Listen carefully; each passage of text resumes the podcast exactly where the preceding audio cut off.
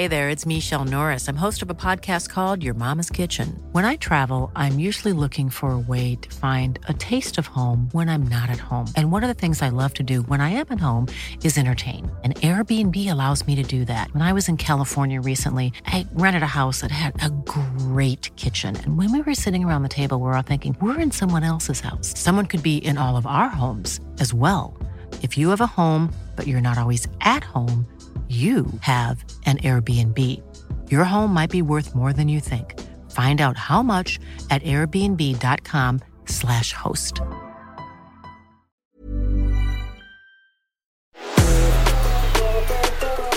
The Ralf reign starts with a win and his successful 4 2 2 formation. Bridgie and Tommy tell stories of the glory days in the Prem where footballers got free McDonald's every single day. And we check in with Christian Volpato, the young Aussie who made his debut in the Serie A. Wasn't good enough for Sydney and Wanderers, but was good enough for Jose Mourinho. Is that something to worry about? All that and plenty more coming up on the Gegen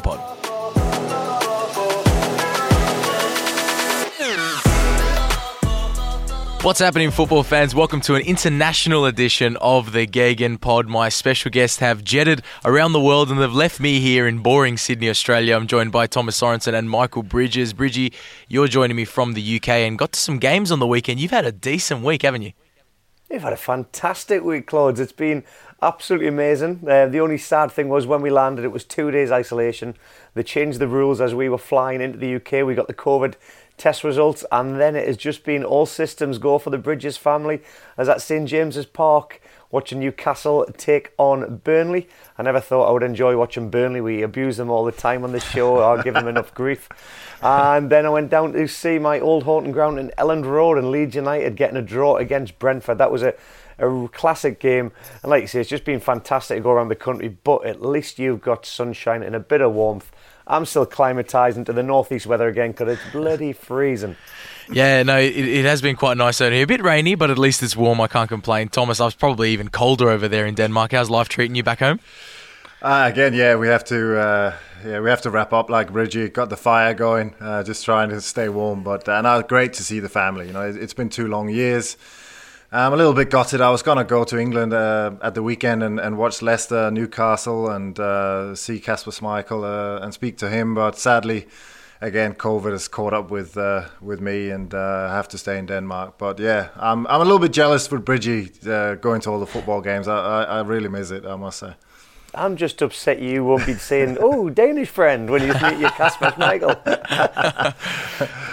Tommy, are they on a winter break there?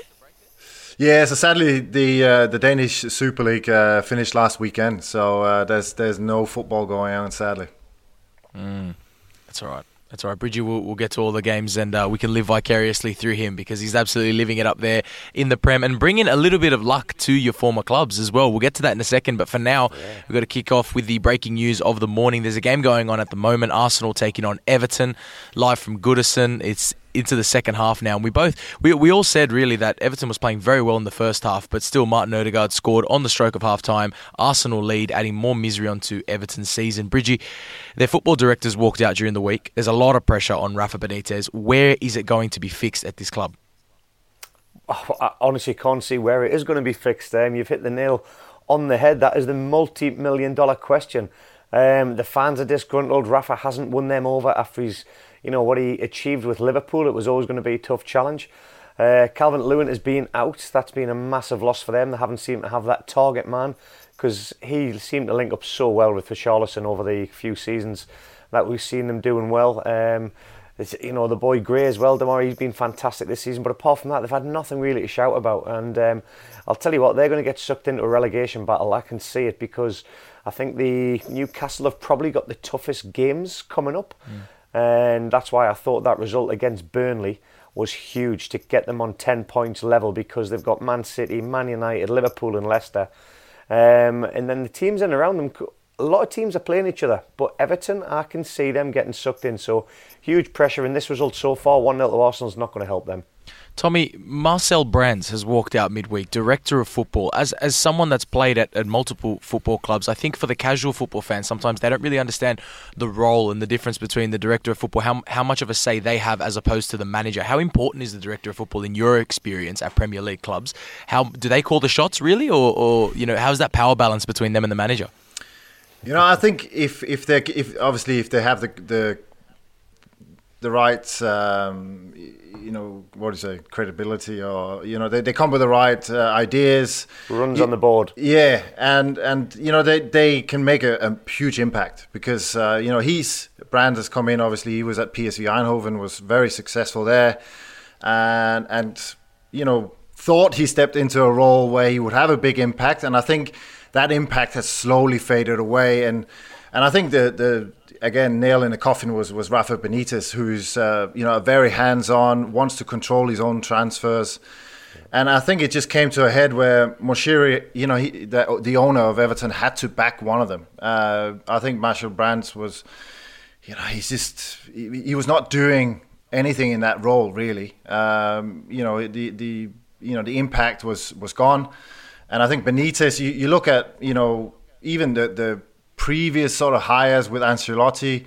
Uh, I think Brands was not really that was not the manager he wanted. Uh, he was more looking at, at Potter, I think, from uh, you know from uh, Brighton, and and then you know I don't think he was in favour of Benitez as well. So so you sort of been pushed out to one side, and and uh, you know in my experience, the clubs I've been at, if you want a a strong cohesion in a club and you want a you know a, a direction you know everyone needs to be on the same page and and um, yeah. you know it, that hasn't been the case especially after Benitez come in because you know he he Tommy, it's almost, he wants to control it's it. it's almost since Benitez since Benitez has come in it's almost like he hasn't really had much to do and at the end of the day he's either got himself bored or he's realised that he's not going to have an impact he's not getting on. Um, and Tommy mentioned that word cohesion if you haven't got that it can be a horrible environment to be in. You feel unwanted you feel used and abused uh, and but when you do get the dynamics right and they do get the chemistry, it can work. But it's a it's a very fine balance. And you think, you know, I, I look back at when um, Sir Alex Ferguson had total control at Manchester United. Uh, Arsene Wenger had total control at Arsenal. And then all these new new magical jobs came, came into it as well to take a little bit of pressure off some of the managers. Some adapted it, some embraced it, and some didn't. They still wanted the full control. So it's it's getting the dynamics and the um, right in the club, and it hasn't worked for Everton at all. Well, they've just scored. Hey. so keep, keep, keep saying what you're saying because they've just scored. It's one one. what were you going to say, Tommy? no, but I'm saying that you know he, he's also a bit you know he, it was also a tough job for him, uh, especially of late. You know he, he had to control a, a huge weight package. He he had to sort of get rid of players. But then on, on top of that, there was also players that were sanctioned uh, over his head. Like you're looking at uh, James Rodriguez, who came in on, on two hundred thousand pounds a week, and, and the rumor is that that that was just on, you know, outside of his sort of uh, uh, reign, and and uh, you know, it just makes it hard. Like you look at his, he's done, he's signed some good players. You know, Doucouré, Ben Godfrey, Lucas Digne. You know, he's he's had some success, but then you can also look at other players that hasn't quite fit the mold. And I think he just leaves Everton a little bit sort of, you know, some good, some bad. Uh, he didn't have the impact that you thought he would have with the credentials he, he came from PSV with. Uh, and the, the club is just moving. And as soon as yeah, as soon as Moshiri starts, I think he was on Talk Sport, the, the owner, and, and backed Benitez. I, th- I think there was only one way that uh, that uh, Marcel Brands uh, could go, and, and I think there was also a, a, video of him, you know, in a conversation with a fan at the weekend, um, and some things were said there that uh, you know, do you think it's only the players? Uh, so he was indicating that there's issues behind the scenes, you know, and then when you start to bring that up as a director of football, I think uh, there's only one way that's that's out of the door. I think. Well, I think uh, Everton fans will hope that Bridgie keeps talking and Tom doesn't talk much because the goal's been actually chalked off. VAR got involved and they've actually it's taken the goal away. That's the second Richarlison's second disallowed goal for this yeah. game. Can I just say one thing though? Optus Sport listeners that listen to the GegenPod, Claude's is in Australia. He's telling us about the goal. He's telling us about the VR decision I'm a minute behind and I'm in England, so I don't know how the hell Optus are doing it. That is fantastic. We I'm, take it I'm for granted. here at the heart and soul of English football, and you're getting it live, and I'm not. we take it for granted how good we have it here at Optus. 380 games live, and we get it before the Brits as well. How good. But that's just story of Everton's season. So it's 1 0 Arsenal again. As it stands, they're only a few points outside the relegation zone, and they've played one game more than Burnley as well. Another director of football turned manager again, Ralf Rangnick. Has made his uh, start to his reign at Manchester United. There was a lot spoken about it. It was a 1 0 win against Palace. I don't think it was the most exciting win ever, but gentlemen, I think I'm right in saying you could see a clear change of system. And he's only had one day in charge. Bridgie, you were saying that the English uh, press and, and Monday Night Football was all over this tactical change. How much of an impact did Ralf have on that Man United team? Yeah, I think Ralf's had an impact in in it hasn't just been one day. I think he's had a little close line into that football club for three or four days. Michael Carrick obviously was was in charge. There was a few things getting done. He'll have been in touch with Ralf and he'll have been kind of putting some instructions down.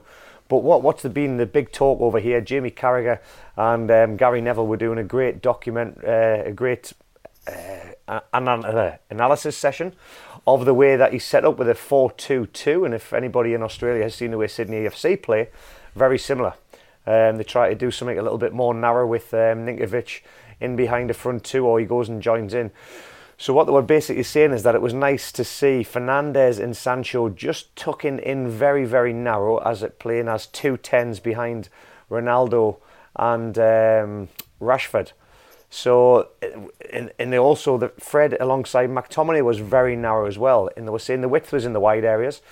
Uh, and it all came from trying to make that midfield as tight and as compact as possible defensively. So when they lost it, they had the box defensively. And they were looking at the counter attack, um, how when they won it and what they were trying to do. And they just showed the dynamics very similar to what he'd done at, um, with Dortmund. And the other thing that they showed is all the stats. You said it wasn't the most exciting game. The first clean sheet in how many games, by the way? Long time. Long time, 16. There you go. And the other, all the other stats were through the roof. So it was all those, you know, they're almost at 1.6, con- conceding 1.6 goals a game. That was down to like 0.6. Um, the passing stats were up. The tackles won. The thing that they didn't have, which is interesting, they didn't have um, as many kilometres and distances covered. Mm. They said that it was going to be a more pri- like the um, the Gegen you know, the Klopp press, the Gegen uh, press, and they didn't go as intense because they were doing less running, but they were far more organised rather than running around like headless chickens in the previous games. So I thought that was a huge one. They were doing the running based on when they needed to and when not to. So he's had a he's had a major impact and he's had a huge impact early on, which is very very satisfying for United fans and people that look at the game outside of it. Tommy, one official session that he was in charge. I wanted to know from your days of playing whether a manager can have that much of a significant impact on day one and how important first impressions are. Did you ever have a manager come in and anyone lost the manager straight away, or has the manager lost the team on day one? Have you ever experienced that? I would say mostly the managers have, have won the changing room. I think uh, there's always a, a, there's a different dynamic when you get a new manager. You know, everyone is on their best behavior. Everyone wants to make an impression. Uh, they always do what they're told, uh, and uh, you know, it, it's sort of it, it's a change of yeah the dynamics of the team. Uh, and I think we could see that with United uh, for sure. You know, there, there was just a dip, different atmosphere, different attitude. Uh, you know, even you saw Ronaldo buying in the, the, the, amount of running he was doing because that was one of the big question marks. Would he do that? Um, can he do it for a whole season? Uh, we'll see. But uh, for that game, I think he he, de- he definitely led from the front. Um, looking at managers, uh, I think we brought it up here on on the GegenPod, but uh, when I was at Sunderland, uh, Peter Reid got sacked and um, Howard Wilkinson came in. uh, you know, a manager who's actually uh, who's been t- caretaker for England. Uh, so he came with a lot of respect from the players. I remember, you know, everyone was excited uh, for a change. And we, he got us all in a dressing room and he said, you know what, lads, this needs to change. You know, we need a change of attitude and then he put on a video, and I think we talked about it of geese flying, and then uh, I looked around. Uh, I looked around oh, the dressing hang on, hang on, Tommy. Yes. Hang on. He, he, he, actually asked the players. He asked the players a question: Who is the best? Who's the best team in the world? And the lads yeah. were going Real Madrid. He said no. Or Barcelona, no. Man United, no. You're all wrong. It's these geese. what? Yeah, no, he, he, he came with a lot of good ideas, but uh, nah, he lost the dressing room, and sadly he was out. I think he, I think he only lasted uh, a couple of months, and then uh, Mark Tommy, McC- Mike do you, McCarthy. do you came think it was? Do you think it was his? Uh, obviously, you were there fully hands on with him. Was it not more so the guy Cotterill that came with him? I heard that not many of the boys got on with the guy Cotterill. Oh yeah, you know, they, you know, managers they come with as a package, and and uh, you know they tend to, you know, some players, you know, and this was a sort of a good good cop, bad cop, and you know, Cotterill was the the guy that shouted in the dressing room, but he shouted a bit too much. You know, sometimes you got to say things at the right time. If you're just loud all the time and and scream and shout at every half time and every full time, people sort of eventually get off, you know, just go off it, and I think that's what happened and.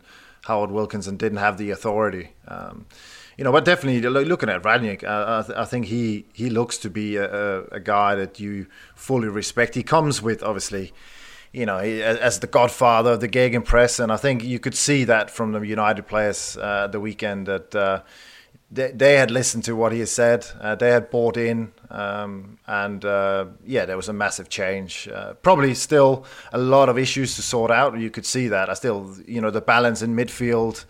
Uh, between attacking and you know the transition, I think is still a, weakness with McTominay and, and Fred. But yeah, a clean sheet is a huge step forward, I think, for United um, for sure. And uh, Bridgie, Peter Reid gets brought up again. I almost feel like I feel like I know this guy personally because you guys always bring him up. Whenever I ask something ridiculous about a manager, there's a constant name that comes up. So I'm starting to pick up. Uh, I'm starting to pick up the trend. But to talk more about, I was I was just with it. I was just with him the other night. We had a great reunion. Myself, Kevin Ball, Kevin Phillips, and uh, just to give you another insight into Reedy, I met him at 6 p.m. We were going to do a show a live show to all the Newcastle and Sunderland fans in the region. He had a bottle of red wine in his hand at uh, 6 p.m. and he still had a bottle of red wine. It wasn't the same one at 3 a.m. He, he was on fire, mate. The funniest man you'll ever meet. And yeah, it was just, just great to see him again. Quality. Um, but back on United, uh, we mentioned some of the players that, that you've said. Fred is under the microscope. He's really stepped up, though, in recent weeks, and he did score the winner. McTominay. Who else do you think is under the microscope here for Man United? Under the new system, who could be shafted to the side, Bridgie? Oh man, it's a very, very interesting question. I think the you know the one that you've got to look at Fred is because of um, the games that he has had. I think he's been very lackluster over the over that time. I think Sancho is going to step up to the mark because if you think what he's done in the Dortmund system, uh, I think Sancho is going to have a new lease of life. That's one guy that I think is safe. Um, as houses, uh, Fernandes has been absolutely magnificent. Maguire um, is going to, I think he's going to be a catalyst for him come under a lot of stick, but I think he's going to have the the backing. Uh, for me, it's the, the fullback areas. I think there's, I think that's where they need to, the two fullbacks, whether it's Wan-Bissaka or Shaw, that obviously didn't play in this one. There was Dalot and Telles in there for this system. I think that's where they've got to get the dynamics right because if you are playing so narrow as they do with that new 2-2-2, this is where your fullbacks now are very, very crucial and got to have that understanding of when to go and when not to go. And I think Ralf will be working and he'll he'll know exactly what he wants with the ball, without the ball, in all the transition moments. And um, it's up to them players to take that information on board from him. And if they don't get it and they're not educating themselves and he can't get his message across, they won't play. So um, I think Luke Shaw, Wan-Bissaka are the massively, are the two that I would be um, seeing under the spotlight. Tommy, I think there were a lot of question marks about whether Cristiano Ronaldo will fit this pressing system. And I think early on, Ralf has come out in front of the media and, and, and basically showed everyone, reiterated the fact that he wants Cristiano Ronaldo involved. How could you not? Um, he's partnered him now with Rashford up top to maybe alleviate some of that pressing duties. And he said he's by far the fittest player in his 30s that he's ever managed. Have you ever, it got me thinking about that, that mentality that Cristiano Ronaldo has because he's getting ridiculous. I mean, there's all these scans coming out saying he's got the body of a 23 year old. Have you ever played with any players that just were different mentally. They kept that work ethic deep into their 30s, or they just had some physical prowess that was just different to anyone else. Because I feel like you have to have a bit of a screw loose to keep your career going and stay that fit at that age. What do you think? No, I don't think it's a screw loose. I think it's just that con- constant motivation. I think you know that's where you know just never let up. Just a constant grind, uh, and it, and it is a constant grind to stay at that level. You know, there, there's no nothing is given to you. Uh, and, you know, I think if you went behind the scenes, and I think some of the, the, the films have shown with Ronaldo that, you know, he's just all about work 24 7. I played with two players at Stoke. One was Robert Huth, and uh, the other th- was Jonathan Walters, uh, Irish international. Uh, you know, they were always they were first in, always in the gym, and I always they always made me feel bad. You know, just you just got those players that, you know, when you walk in the in in the training ground, you see them in the gym doing all sorts of exercises, uh, and then you know, you hear that you know they left at five o'clock and you know, you know, did swimming sessions and all sorts, and you could see it in games. You know, they were just beasts. You know, they ran from the first minute to the last. Uh, so, so, so, you know, you, you, you get in what uh, like what you put in, that's what you get out, and you know that's what you see with Ronaldo. So, you know, I, I think he, he can manage to play in this system, uh, and I think Rangnick is, has done the right thing of of of backing him for sure. Yeah, Robert Huth. Say, I just had a similar scan to um, Ronaldo the other day as well. I got my I got my scan results back, and I'm 42, and it actually came back so I was 55.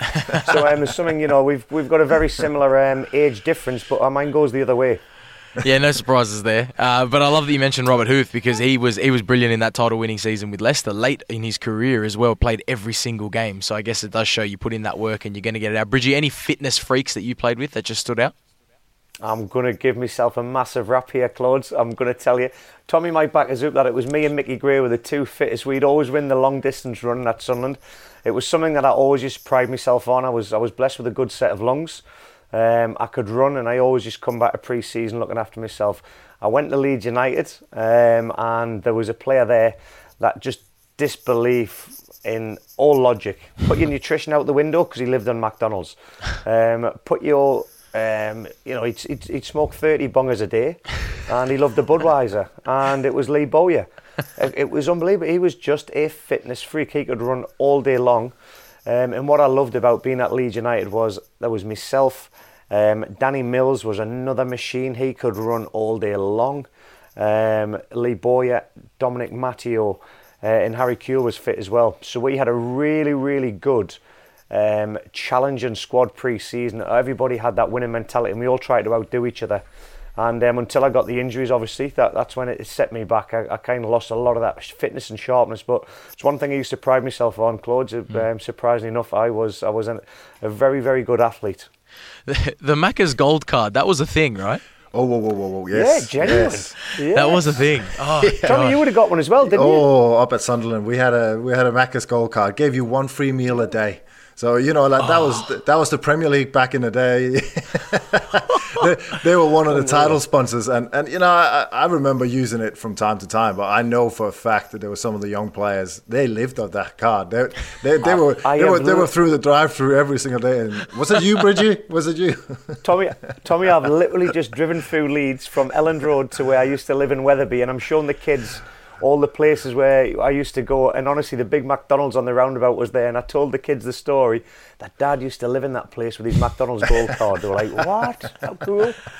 but it wasn't so good, good, for the waistline. That no. was the only thing that I let myself down with. Oh, what happened to football? They were the sim- simpler times in English football. Absolutely love it. But what was your celebration? What was your go-to celebration back in the day, Bridgie? I didn't have one, you know. I just used to go, just do different random things. But I'd, the McDonald's one was funny because when I got my gold card taken off me, mm. I've said this on the GegenPod uh, in the past, um, before your time, I actually got it confiscated because my body fat went up. So mm. when hmm. we played Leicester, I scored a goal against Swansea. Uh, sorry, Middlesbrough. I scored a goal against Swansea, and I ran off doing the burger celebration. Yeah and I and I give it that to the manager and the staff to say it doesn't matter what I'm eating because I've scored a goal, and um, I got my goal card back on the Monday, so I was delighted. So, but I, I didn't have a go-to one, mate. Um, yeah, it was just whatever happened at that moment that's a safe one because I, always think about players that do crazy flips. You know, we, we saw some throwback moments from Robbie Keane as well recently. But Cristiano Ronaldo, I don't know if you've seen this, but he's in doubt for the next match. He's in doubt for their Champions League clash midweek because of his Siu celebration midweek. He potentially did a little bit of damage in the knee. So I think 36 years of age is starting to catch up with him. Ooh. He's got to read. Have you have you read that? I've I've got, I didn't, but I'll tell you what I did love. It, actually, the, the whole crowd at, at, Old Trafford now are doing it with him. Yeah. So when he jumps and he lands, and you just hear hear the whole crowd do it, that for me, uh, even that gets my kids excited. Yeah, brilliant. Brilliant from them. I mean, we'll be watching it very closely now to see the Ralf reign, of course. It's not only for this season, he'll become director of football after that, so it's exciting time for Man United fans. We're going to go for a quick trip around the rest of the UK. Tommy, Chelsea slipped to third in one week. That's how close this title race is with a loss away at West Ham, but you can take nothing away from West Ham. They've done it to big teams already on several occasions this season. I want to ask you, though, as a goalkeeper, is that a cross or a shot? And secondly, should the keeper be doing better for that winner? Uh, uh, for me, it, it was certainly a, a, a cross. I, I, think he uh, he looked a little bit surprised uh, himself. Uh, uh, you know, again, fair play. I think it's. Um, you know, you, you, you have to sometimes knock it in there with pace, and, and you never know what's going to happen. And and it sort of had a little movement in the air as well, and, and caught Mendy out. but I think it was just that Chelsea. That was Chelsea's day. You know, it started from you know, from the first goal, I think uh, you know Jorginho and, and Mendy didn't look great, and uh, it, it, just had it coming for them. I think you know the, the again we've talked about West Ham and their spirit and, and how they fight on. Um, it, it, was just uh, Bowen as well, another cracker from him. You know, he, he you know came up trumps uh, again with uh, a great assist and, and a great goal. So you know, West Ham are. I think it's proven that West Ham are there to stay. I think you know they're they're they're, they're proven to be as good as advertised, and I don't think they're going to drift away uh, this season. I think they're they're going to tra- challenge for that top four all the way to the end. I think they've proven enough to me, at least, to to warrant that uh, credit. Bridgie, Chelsea conceding three goals in that one. I guess there's been a lot of question marks over when Kante and Kovacic aren't in that midfield and it's left with Jorginho and Loftus Cheek. It yeah. looks a little bit weaker than usual. Uh, any any cause for concern for Chelsea fans, or is just a small beat, uh, speed bump in their season? I know you want me to say it's a small speed bump, mate, and there's going to be no issue and keep you happy. But yeah, I, th- I think it was like you say the imbalance in that midfield. I did think the dynamics had gone. Um, it did look a little bit weakened um, and a bit fragile, but it was their own undoing. So mm. that's fixable. Yeah. You know, it's not, and, and it was a bit of a fluke goal. So I, when I put my coach's head on and I look at that, they're things that could have been prevented, and they'll be working on that to prevent it because you don't want to change the style of play. Mm. There's just got to say, you know, we, we, the, these things are going to happen. And then that last one, like Tommy said, the the cross come shot. I saw Harry Kewell score one of them for Leeds against Everton uh, and the, the difference with Harry, he, he claimed that he went for it, and I know for a fact he was trying to find me at the back post, and he just fluked the shot that went in over um, Gerrard. It was unbelievable. So yeah, that, their things can be fixed, mate, and I think Chelsea um, will be back on track next week. Hey there, it's Michele Norris. I'm host of a podcast called Your Mama's Kitchen. When I travel, I'm usually looking for a way to find a taste of home when I'm not at home. And one of the things I love to do when I am at home is entertain. And Airbnb allows me to do that. When I was in California recently, I rented a house that had a great kitchen. And when we were sitting around the table, we we're all thinking, we're in someone else's house. Someone could be in all of our homes as well. If you have a home, but you're not always at home, you have an Airbnb. Your home might be worth more than you think. Find out how much at airbnb.com/slash host.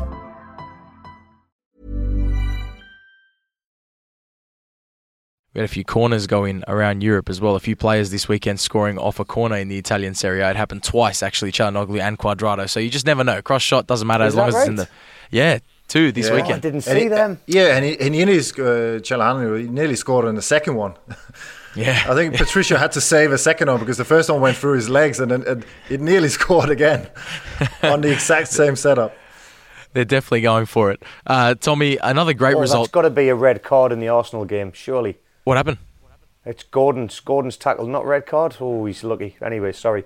There was, there was live footage. There was one in the first half that step on the face. What do you think of that one from Godfrey? You red card. Yeah. Yeah. Did you see that one, Tommy? No, I didn't. We, we I haven't got it uh, here, sadly. So I, have been just uh, on the text. Live score. yeah, it's not the same. See, yeah. we're all out of Australia and we don't get as much action. Yeah, this is brilliant. um, look, that that just to update everyone, that one still is one 0 and it's looking pretty gloomy for Everton. One club that it's not looking gloomy for, and I feel like they're still flying under the radar. They're only two points out of the top four now, with a game in hand. That's Tottenham, and they beat Norwich on the weekend quite comfortably, three 0 It's now three clean sheets in their last four under Antonio Conte. Thomas. Big change for them. Harry Kane isn't the star man. Doesn't matter though. They've got Son stepping up, Lucas stepping up. Are they making the top four? No, I don't think so. I, I, still think the, I still think the game showed that you know they're, they're playing Norwich. Uh, and again, they they they you know even though Norwich didn't have uh, you know a lot of chances, they had a lot of possession, uh, and they, they had a, a, couple of chances. Lloris saved early on when yeah from Pukki. Pukki had two chances, uh, and they could have got ahead in that, but they got the quality. That Lucas Moura goal, uh, one of the best I've seen this season. Just the, the link up to start off with, the way he shifts the ball, and and then the strike. Uh, and again, Son showed it late on as well. So they got that quality. I still think they've they've got a fair way to go to to be you know to be you know we're talking about being better than West Ham. You know.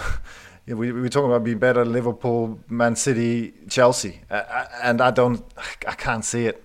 You know, they're they're mm. moving in the right direction, but still, there's still uh, he's got uh, Conte's got a, a least, big big job. There. At least we're finally getting shots on goal. Yes. When we're not watching, we're getting shots on goal, and we're keeping clean yeah. sheets. Yeah, that's so I'm one very happy man this weekend because yeah. I saw my team that I support win. I saw Newcastle get their first win of the season and my old team got a late equaliser. So it's just been a it's just been a fantastic weekend. I've got to say, football for me. Well, how was St James Park? It would have been absolutely bouncing. They finally got that win. Is there a sense of positivity now? There was the stat that came out that no team had ever not won by December and still saved themselves. But something feels a little different at Newcastle, right? You're very lucky to get me on the GegenPod because the box that I was in with my mates from Wallsend Boys Club uh, it was good to go and see old friends. They nearly handcuffed me to the table and said, Our lucky charm is not leaving. We're going to leave you in this room until the next home game because they want me there. So it's it was absolutely frightening um, to witness what went on there because the relief when Callum Wilson got that goal because he still had a lot to do when Pope fondled the ball and we thought that he'd been fouled by Lascelles. Uh, he produced a moment of magic and it was absolutely brilliant. So um, that was that was the atmosphere just went crazy inside St James's Park.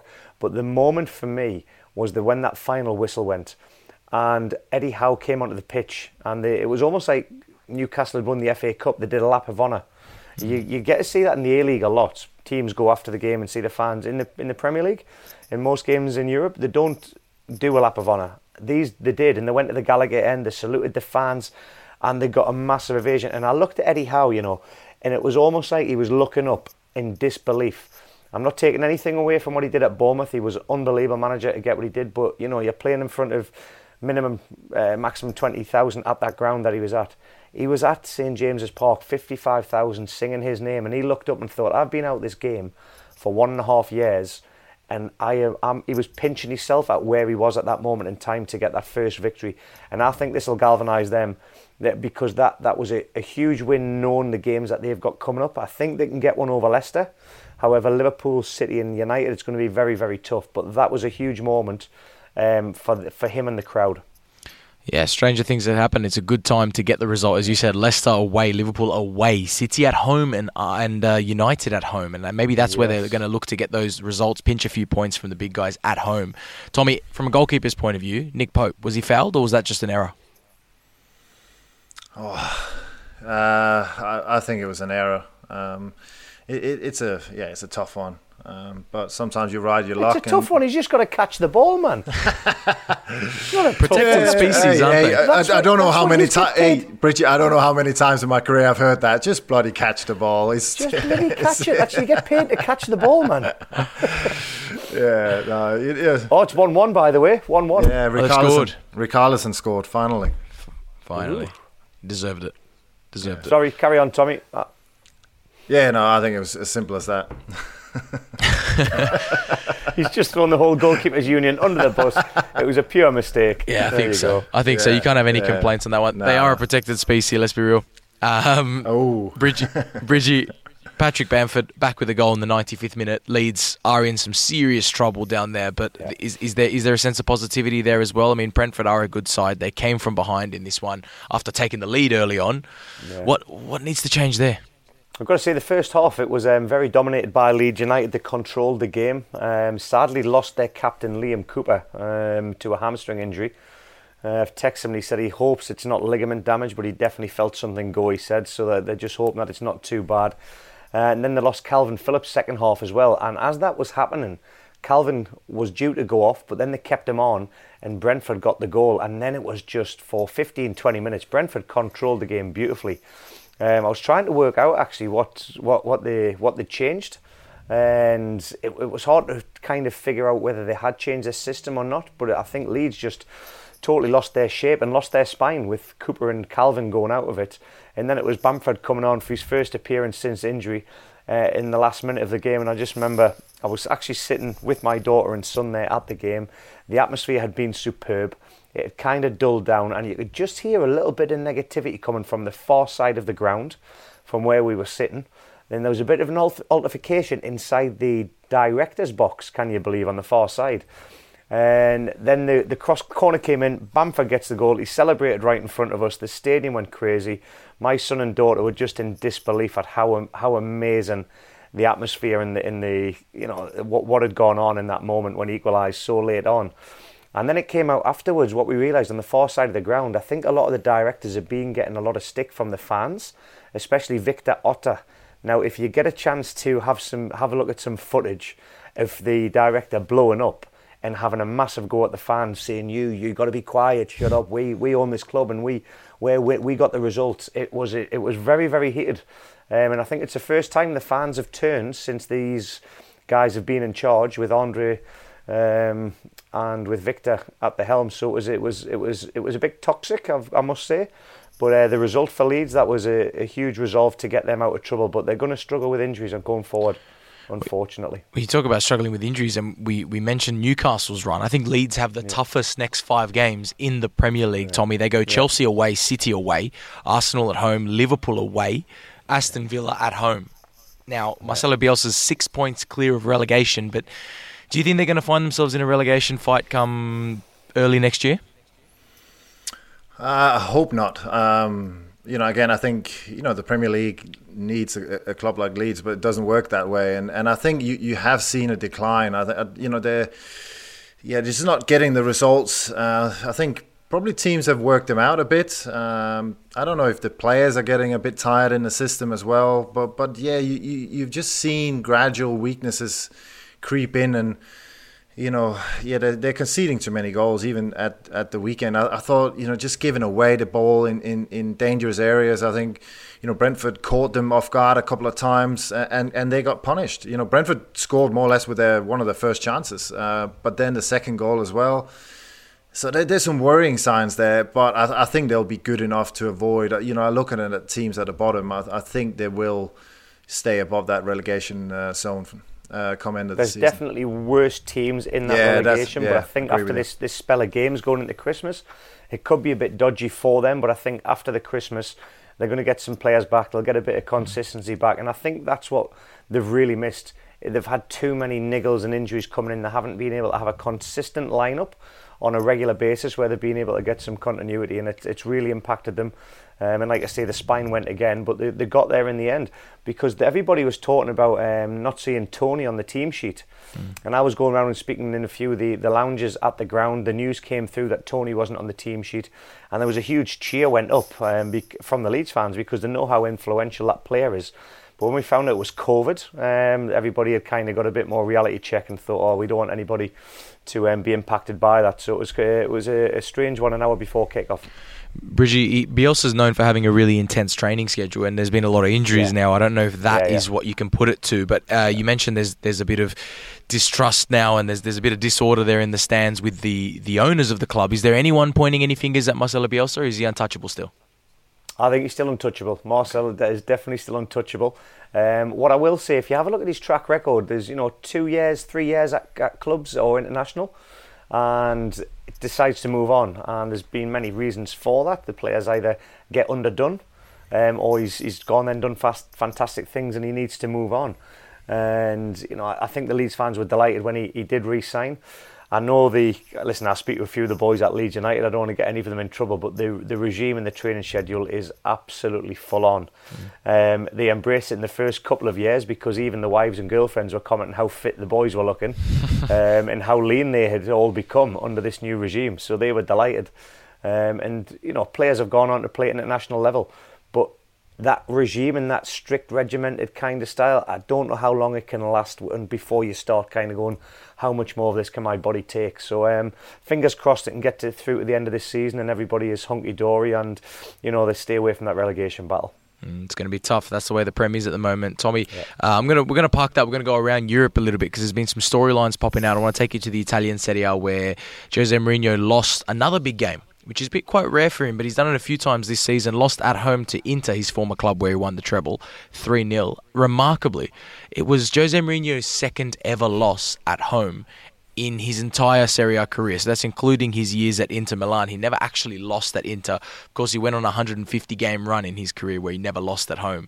And I wanted to ask you, as, as a former Stoke City player, which was such a tough place to go, what is it about that home ground advantage? Is it the crowd? Is it the pitch? What what what is is it all psychological? You've played at clubs that probably weren't that strong at home, and then you've played at Stoke, which everyone knew was so strong at home. What's the difference? Uh, you know, I think if if you if you get that sort of cohesion with the fans. Uh, you have certain things that work, and it could be, you know, the the pitch. You know, at Stoke, uh, Tony Pulis deliberately the first couple of years in the Premier League made the pitch as small as the rules would, would, would allow it. So it gave us, you know, it gave us a, a chance to even against, you know, expansive teams like United, Chelsea, Arsenal to condense the, the play and, and use our set plays. Uh, you know, use our throw, long throws with Rory Delap and, and put a lot of pressure, physical, aerial pressure on, on, on a lot of teams, and uh, that worked for us. And I, and I think you, you just look at what advantage you have in, in in any sort of way to to try to, to just you know make it into a fort, Tommy, fortress. That, that was your yeah. philosophy. That was Pulis's philosophy. Yeah, and but his vision, but, and you can't take anything away from people. This is what this is what really upsets me when I hear, oh, you know, Stoke with this, Bolton Wanderers with this under Sam Allardyce. Yeah, that's what they were. Wimbledon were an ugly, horrible team, but it was effective because they worked at it. And you worked with Tony Pulis at that game plan. So people talk about having a vision of philosophy and understanding. It doesn't always have to be beautiful football if it is effective. So you've had a, you've made it a horrible place to go to because you were an ugly, horrible team. I mean, you're not ugly, Tommy. I mean, you know, it was an ugly style of football, and you had uh, a, you had big you had big brutes, and he bought big, tall six foot three strikers as well as centre halves because that aerial battle was the game plan, and uh, I can't take anything away from that because I hated going to your place. Yeah, but but that makes it even more impressive, I think, with with Mourinho than that, that he's only lost you know two home games in the Serie A because you know that's that's mental. that's not long throws uh, for sure. Uh, and uh, I know I know again he, he, you know he had Inter obviously and and uh, you know they they were top side under him as as well and and the top sides tends to be you know they have that aura and, and I think in you know in Italy as well you know you know the big sides they, they get the rub of the green from, from some of the refs at, at times as well, especially at home. Ooh. Oh yeah, no, I think I think it's been proven in court, Bridgie. Uh, Correct. Uh, so uh, you know, he, again, still impressive though, but he was well beaten in this one. Oh my God, I, it could have been a lot more. I think only Zaniolo I think, did did pretty well for for Roma. Uh, but yeah, Dzeko did did uh, some some damage to his old team, and yeah, they they were a lot better Inter for sure. It's interesting you mentioned referees. Actually, I'm going to get to, I'm going to get on to where I want to go with this Roma Inter match. But you mentioned referees, and there was the Classico on the weekend. Dortmund lost to Bayern. Bayern just continued to win. But Jude Bellingham, young lad, British, super yeah. future he's got. Everyone's excited about him there. He came out after the game saying that uh, it was questionable to give the game to Felix Zwayer, of course, who's been banned before for some match fixing, accepting bribe allegations. Once a referee gets done for something like that, should they never ref again? Tommy, was that was that a fair call, or was that a bit uh, just a bit of salt from Jude Bellingham?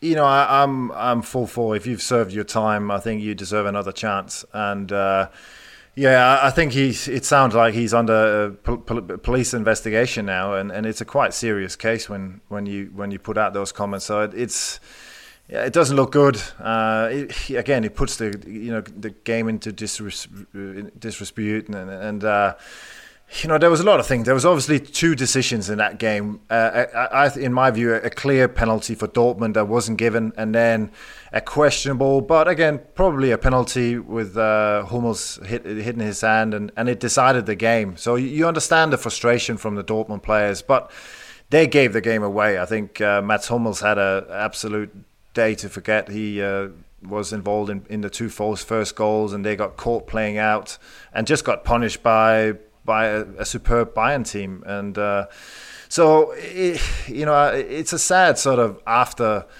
you know, after story for, for the game because it was a great game, great advertising for German football and for the two best teams. And uh, yeah, sadly, Jude Bellingham, a young player, has got caught up in, in yeah in some some horrible stuff, and hopefully he'll get a slap over his fingers and, and have, have to apologize and, and they can move on. But uh, you know, you can't you can't put that out there, and you can't. No. You know, that, that's not right. You gotta be careful well, with what you're no, saying. Well, no referee is going to take this away from Demarai Gray. He's just scored an absolute world class goal in the last minute of the game. Well, well, there's still four minutes to go for Everton to put them 2 1 up. You've got to get on and watch this, anybody. Uh, Demarai Gray on, cuts inside, chops two players, and he's just put it right where the spiders live in the top right corner. And he's got a yellow card, so I'm seeing here on the live score. So I'm assuming shirt yes, off, and he went wild. shirt, sh- well, the difference is in England now at the moment, Claude. If you take your shirt off, what you'll find is they've got another shirt underneath. So he did have his Under Armour garment on to keep him warm. Bless him. Yeah, well, what a signing he's been though. Like you're looking at, yeah. was it one one point five million? At the start of the show. Yeah, yeah, incredible. Crazy. 2 1 Everton, and that's a very good result. All of a sudden, the, the mood, we could pretty much delete the first 10 minutes of this podcast if we were smashing them to shreds. Uh, maybe they've they've turned it around. That is a massive result for them. Um, but what I did not want over yet. Three minutes to go. Don't don't jinx it. It's true. I think I've just jinxed them. Let's see what happens. Uh, Arsenal did score right at the end of the first half. Can they do it again? Bridgie will keep us posted on that one. I did want to talk about the Serie A in that game because Mourinho lost 3 0 at home, very rare, but he gave a debut to a young Australian, Christian Volpato, who came in in stoppage time. 18 years of age, and I think everyone's been watching him closely because Mourinho that he was one of the few youth players that he brought up to train with the first team earlier this season. What makes his story all the more remarkable is that he actually was released by Sydney FC Youth and by Western Sydney Wanderers Youth. He was considered surplus to requirements, didn't have what it took to play in the A League, and then through a private academy ended up in Italy. And he signed for Roma, and now this is happening to him. So I wanted to ask you guys this. Uh, should we be celebrating this as Australians that we've got a young lad that's now playing in the Italian Serie A, or is this just a massive issue and something we should be really, really worried about? No, it should be getting praised and it should be getting, um, you know, applauded because it, it's very arrogant to think that you can only make it if you are part of an elite academy or a so-called elite academy mm-hmm. at a professional league club. It's it, it, it, players make it in all different ways around Europe. You can be playing in a top academy, or you can be released from an academy like I was, and you've got to go to another academy. There's players have found their other way, like Jamie Vardy has found his way from non-league through the divisions that way.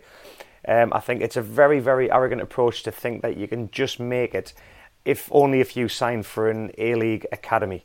Um, because there is so many different options. There's who you know. We all develop at different times in our careers.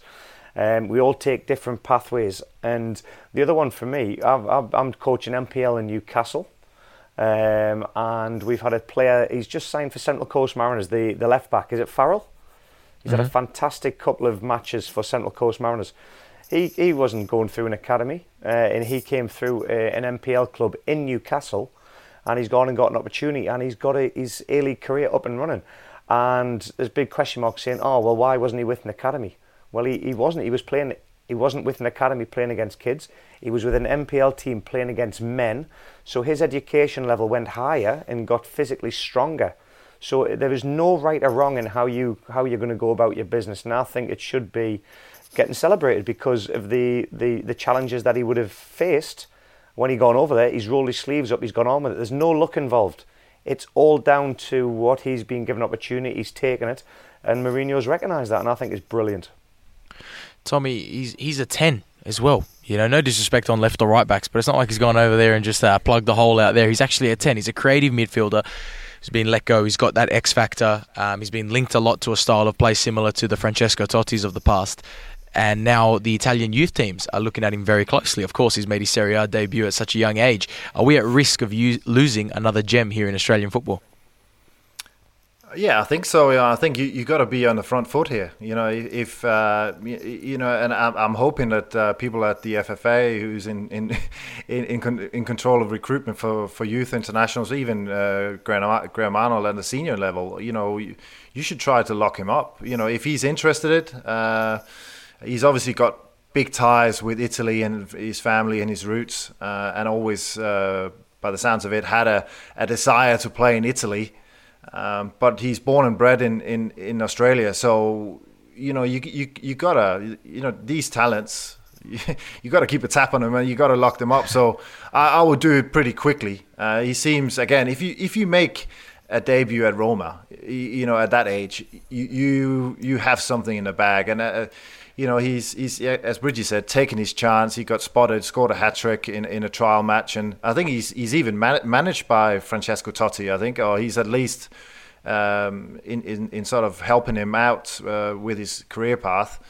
And um, my God, you know, what a mentor that is! Mm. Yeah, so it, it, speaks it speaks a lot for him. You know, he, he wouldn't take anyone. He, has got a, you know, anyone would love that opportunity. So again, I, I would be uh, on my front foot if I was the Australian FFA and, and, and make sure that he gets involved, that you, you keep tabs on him, you give him a ring. Yeah, at least uh, at least keep the phone line warm for sure. Do you know what I respect about Christian as well? There's so many players that I see when they get released from one club. I was released at Newcastle United. I was released at Middlesbrough. I was told I wasn't good enough. I kept trying. I wanted that dream and I followed it. And I wanted to prove people wrong. So I kind of used the negativity to try and turn it into a positive and use that as my inspiration to prove a point. And I've done that through me injuries as my injuries as well. I've got a really, really a, a, a, good mindset to be able to do that, and that's what Christian has got. He's what released from one one club in uh, Sydney. Both, both and, Sydney FC and Wanderers. And Wanderers. Mm. A lot of players would have gone. Do you know what it is? This is this is not for me. I, um, you know, and put the boots down, or they would have been happy going back and, and playing at a lesser rather than challenging himself. And he's taken the challenge now. that that is a massive strength and a mindset. And um, obviously, if you're going to go and do the hard yards, and you can you can um, you can absorb um, setbacks and turn them and make them um, into positives. He's, he's done that, and I, am all for that. Bridgie, you, you are a, a, first grade coach at NPL level at the moment, and yeah. we know that there is a curriculum in place, and that there is quite it's quite strict on the, the type of players, the, the type of formations they want you to play. Yeah. He's such a creative minded ten. Maybe yeah. doesn't necessarily. F- put in the hard yards as much or might not be the most stock standard player, but when he gets the ball, he can create something from nothing. Does our system and our curriculum kill these players that don't fit this cookie cutter system? The curriculum kind of yes and no because it depends. It's up to the coach as well. The curriculum's there for a reason. The curriculum is there to set out a structure of how you do your session planning. You know, starting with a passing session, then into a positioning game, doing your game training, your management and, and set plays and things like that. It gives you a structure and they basically say the 4-3-3 is a system to play and these are the type of players you need in the possession. But that doesn't mean that you've got to do that to the letter of the law. These are just an imprint. And a lot of coaches at youth level I've seen in Australia think that this is the only way and we must play the 4-3-3 we must pass the ball a million times at the back and it's all about possession. No it's possession in the right areas. So this is where there's a kind of a breakdown between it's not that people say, oh, they're brainwashing us to play this. They're not. They're, they're giving you the blueprint and how to do things right and how they would like to see it done. But at the end of the day, you're a coach. You've got to have your own ideas. You've got to have your own stuff. And the biggest thing that annoys the hell out of me is when I see robots playing in Australia. Mm-hmm. Because if I'm a, if I'm a coach and I'm a scout from a club, I always tell the kids, and if there's any kids listening or parents listening, what are you going to do if I am a scout at your game to make me get excited or you're going to do something different to all them other players. That is the only way you are going to get spotted. If yeah. you're the same as the person next to you, you're going nowhere. Mm. So do something in the game that is going to get me excited or I'm going to see something that I'm going to go in and say, I remember that name. Mm. Yeah, but if I can just like come to defence of, of some of the you know the, the development, and you can't just sit here and, and blame you know Sydney FC and, and Western Sydney Wanderers because it, it's also tough for them. You know, you, you've got and I think tapping into what you said earlier, Bridgie, is is apparently he, he had a growth growth spurt late on, you know, and, and, and they've got a, a talent pool of twenty players. If you don't stand out at that time, you know you you, you are going to let go. I was I was heavily involved with, with Melbourne City and their talent sent up and uh, and some of the players that I even thought were, were, were going to struggle to make it, uh, a Connor Metcalfe, uh, for example, because he was a tiny little lad at the time. You know, he, he just couldn't break through. And, and look at where he is now. You know, he's he's a dominant player for, for, for Melbourne City. So, you know, given time, given the opportunity, um, you you know, and if you are good enough and the right m- mental attitude, you, you will uh, you will you will eventually get there. It might not be at that club; it'll be at somewhere else, and and and uh, you know that's what what's happened with with uh, Christian. You know, he's done it in, Italy and not at yeah yeah. It's just taking his time. You know, he's just uh, mm. had to wait for that opportunity. De- development is a big thing as well. We forget we go through puberty. And yeah. puberty can start at the age of London 12, so you can start at the age of 16. I was I was a very late developer, and I don't mind talking about this. I, I, I was started puberty at the age of 15 and a half. I was a very, very late developer, and then I started shooting away and I started filling out and things like that. But before that, I, I lost two clubs saying, oh, he's too weak, he's too slight. And it really went against us. But I thought, you know what it is? I, I, it, like You can't say that you're never going to make it at a certain age because, like Tommy says, it's all all about st- as long as you can keep that mindset, stick with it, and keep going. Um, yeah, you, there's always going to be an opportunity. You, you know how I know he's a Serie A footballer now, lads? Let me show you something. I had a look at his Instagram. Right, this is him when he rocked up at Roma, just like you know, a young Aussie footballer, quite humble. Is rocking the tracksuit, taking a photo next to the logo. But th- this is how I know when someone's become a top youth footballer now. Let me see if I can get this photo for you guys. We've got the Fendi jumper. Oh. We've got the Balenciaga shoes, the ripped jeans. We've got the Louis Vuitton uh, toiletries bag. Wash bag. That's uh, Man, what, if you've if you've got a Louis Vuitton wash bag, you've made it. There's no doubt about it. Why are you taking your toothbrush everywhere you go, you footballers? What's the point? Oh, it's a fashion statement. I think. I think. Uh, it's a great accessory, isn't it? But I, I must. I must say, I've, I've heard from a lot of players in in Italy. If you don't come into the dressing room immaculate, you get you get shoved back out of the door. I, have heard because I, I had some Danish national teammates, and they some of them got hammered because they one day just came in tracksuits and stuff. And they got picked on because they, they come in their suits and their, you know, their styler, their designer styling clothes and, and all sorts. So it's a different environment. It's not Aussie. Uh, it's not just uh, flip flops and, and shorts. Claude, you could you could play over there, my friend. You've got all that designer gear. You look. Oh, he, he would fit right in, Bridgie. He would fit right that, in. That is why I, I I got loads of approaches from Serie A clubs to go and sign for them. And I said, I can't handle it, man. My dress sense is shit. I can't yeah. do this. it was all about the clothes.